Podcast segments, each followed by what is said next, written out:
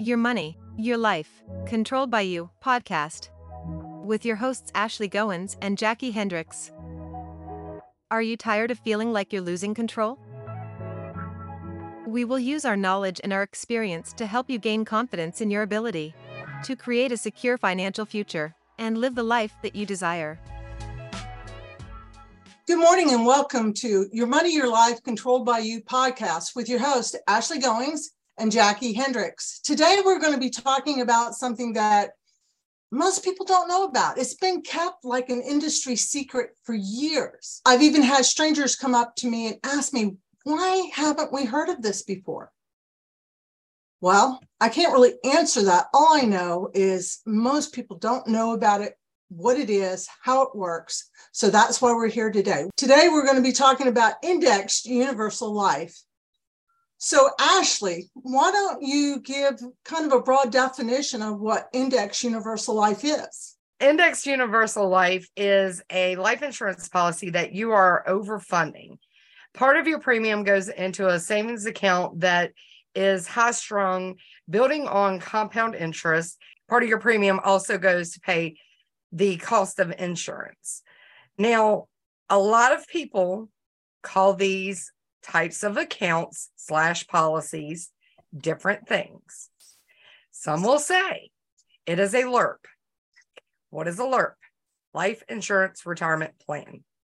Simple. Same thing. Some people just try to tell you, oh, it's just a compound interest account. Bullcrap. It has life insurance attached to it. That is how we keep Uncle Sam out of your pocket on the growth of the compound interest side of this life insurance policy. That is a key point. This is all legal. It is all regulated by Uncle Sam, so we can't bypass him. But it is allowing us to grow our monies, usually in this vehicle, tax free. It's tax free to your beneficiary should something happen to you. What are some other benefits you can share with us, Ashley? It really depends on the way that you take the money out of the compound interest side of this policy as to the tax implications that you can face. So you want to think of this as a loan that you never have to pay back. Because anytime you take that money out, you want to do it in the form of a loan, not a withdrawal. That's how we're keeping that tax free status following the IRS codes that we do. And also, basically, you're borrowing the money from yourself, which is really cool because therefore you can become your own bank. You don't have to go to the bank, fill out all the application, wait the few days or the few weeks, go through all that rigmarole, uh, lack of better word right now. You don't have to go through all that stuff in order to gain access to that money when you need it. It's a really sweet benefit to have. And the other good part of this is yes, we don't have fees. Jackie, you and I, we don't charge fees. Like we've said in other um, episodes, it does not matter what kind of account policy plan you have, the carriers do charge fees. If you are following anybody on any social media platform that is telling you that there are no fees, bullcrap. If you're following anybody else that's telling you that you can take, for instance, three, four hundred dollars, put it into an account, and it will make you a millionaire or a multimillionaire. I'm going to call bullcrap again, unless it's structured properly and you are young enough to allow it to have time to grow. If you're in your 40s, 50s, and they're telling you, oh, I took somebody's $100,000 and I made them a millionaire, did they tell you how long it took for them to get there? Usually not. That's a really good point. We do need to pay attention to who we're listening to, our sources, because we can go on the internet and I could find anything to support any point of view, pro or con. So you want to have trusted people that you're listening to, people who understand and know the facts that are giving you the facts not with ulterior motives. You want to be able to be able to have a conversation with that person, have a rapport so you can see really where they're standing and what they're looking for and make sure that they're looking out for your best interest. That is one thing that I always do with every person that I talk to. You and I have had this conversation. The very first thing I say to somebody is, I'm sorry.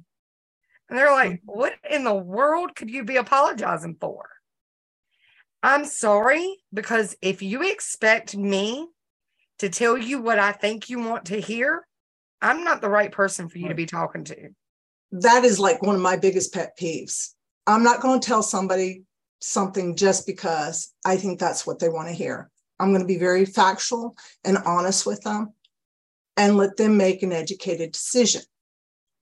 But again, it's about getting the right facts, getting the right information, going to sources, looking it up, and not hearsay. Well, Joe said this isn't a good idea. Well, what's Joe's background? Have you ever met somebody that said, Oh, that's a great movie? And you go see the movie and you're like, I don't know what they saw in this movie. You got to look at the source that you're getting the information from.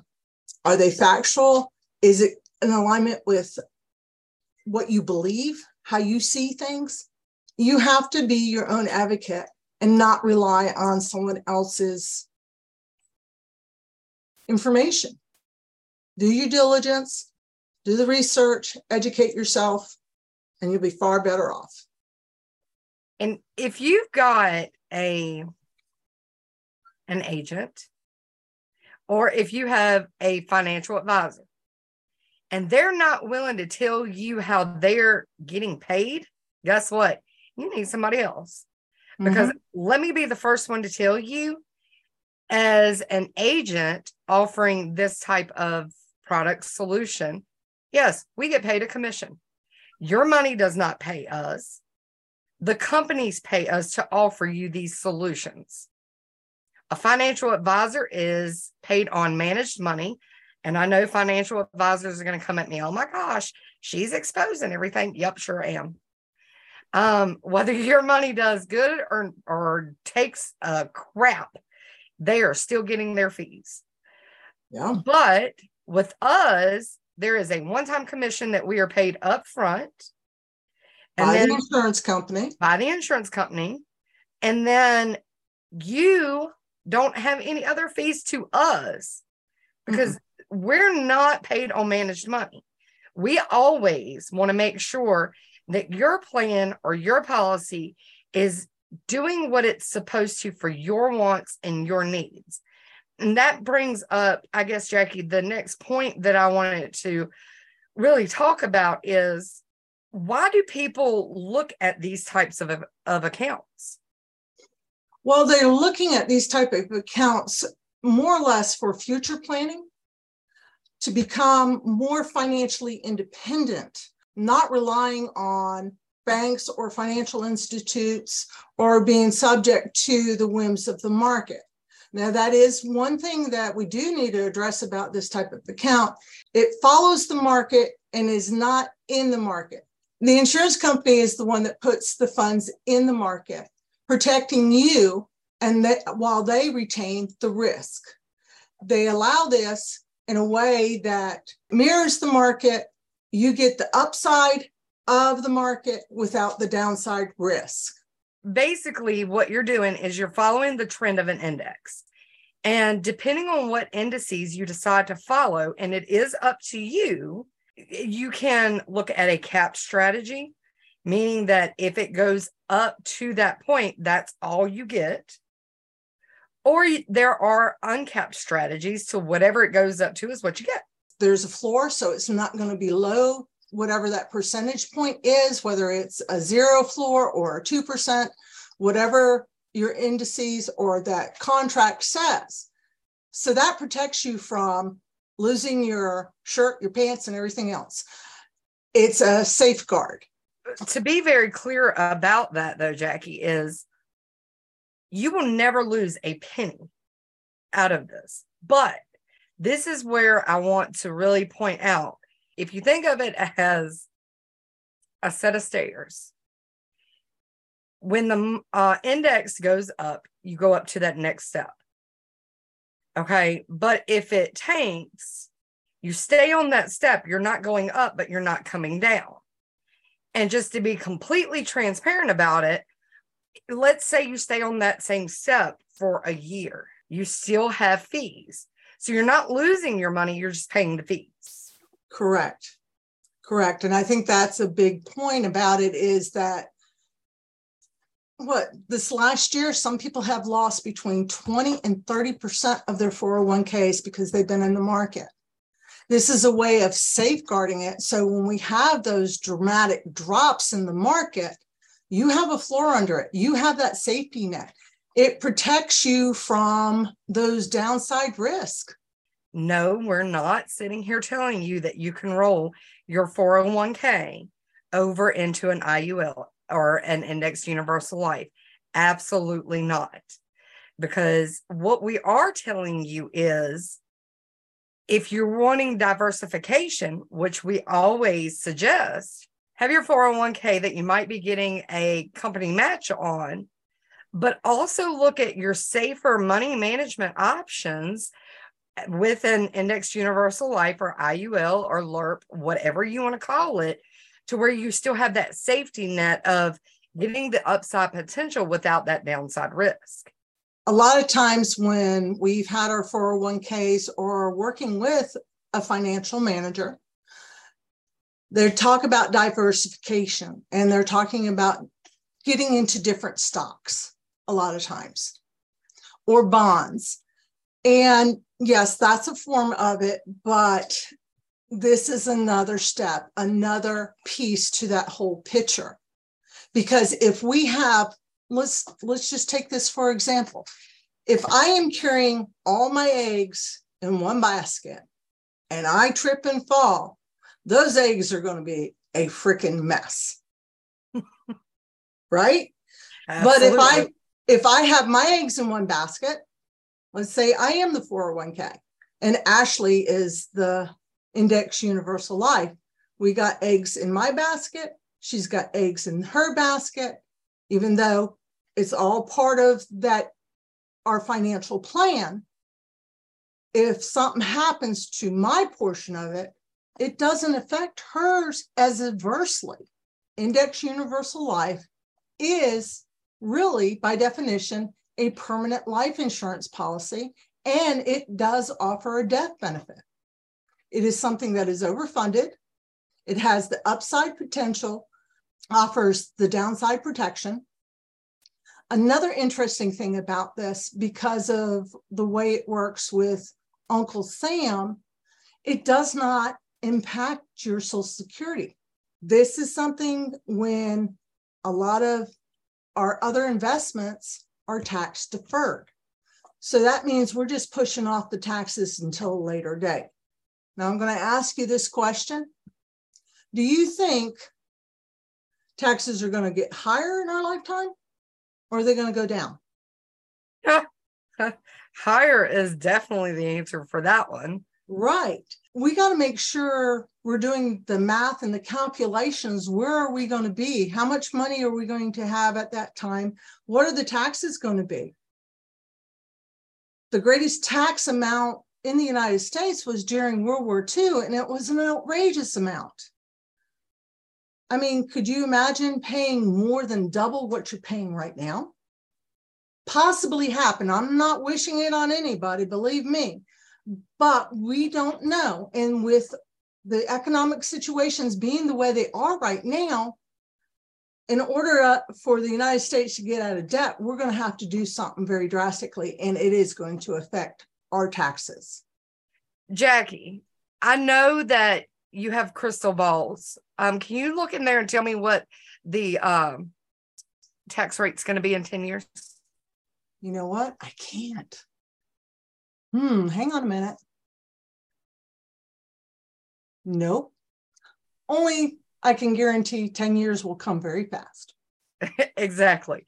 What we are telling you is a system and policy and plan that you can put in place to build wealth and leave a legacy. Ashley, would you just suggest this for anybody, or is there a particular person that would benefit most from this? Well, because it has life insurance attached to it, you have to qualify first and foremost. So we are going to have to ask those health questions. We are going to have to know do you have a felony or a misdemeanor? Have you filed bankruptcy? Those all can equate to whether or not you qualify.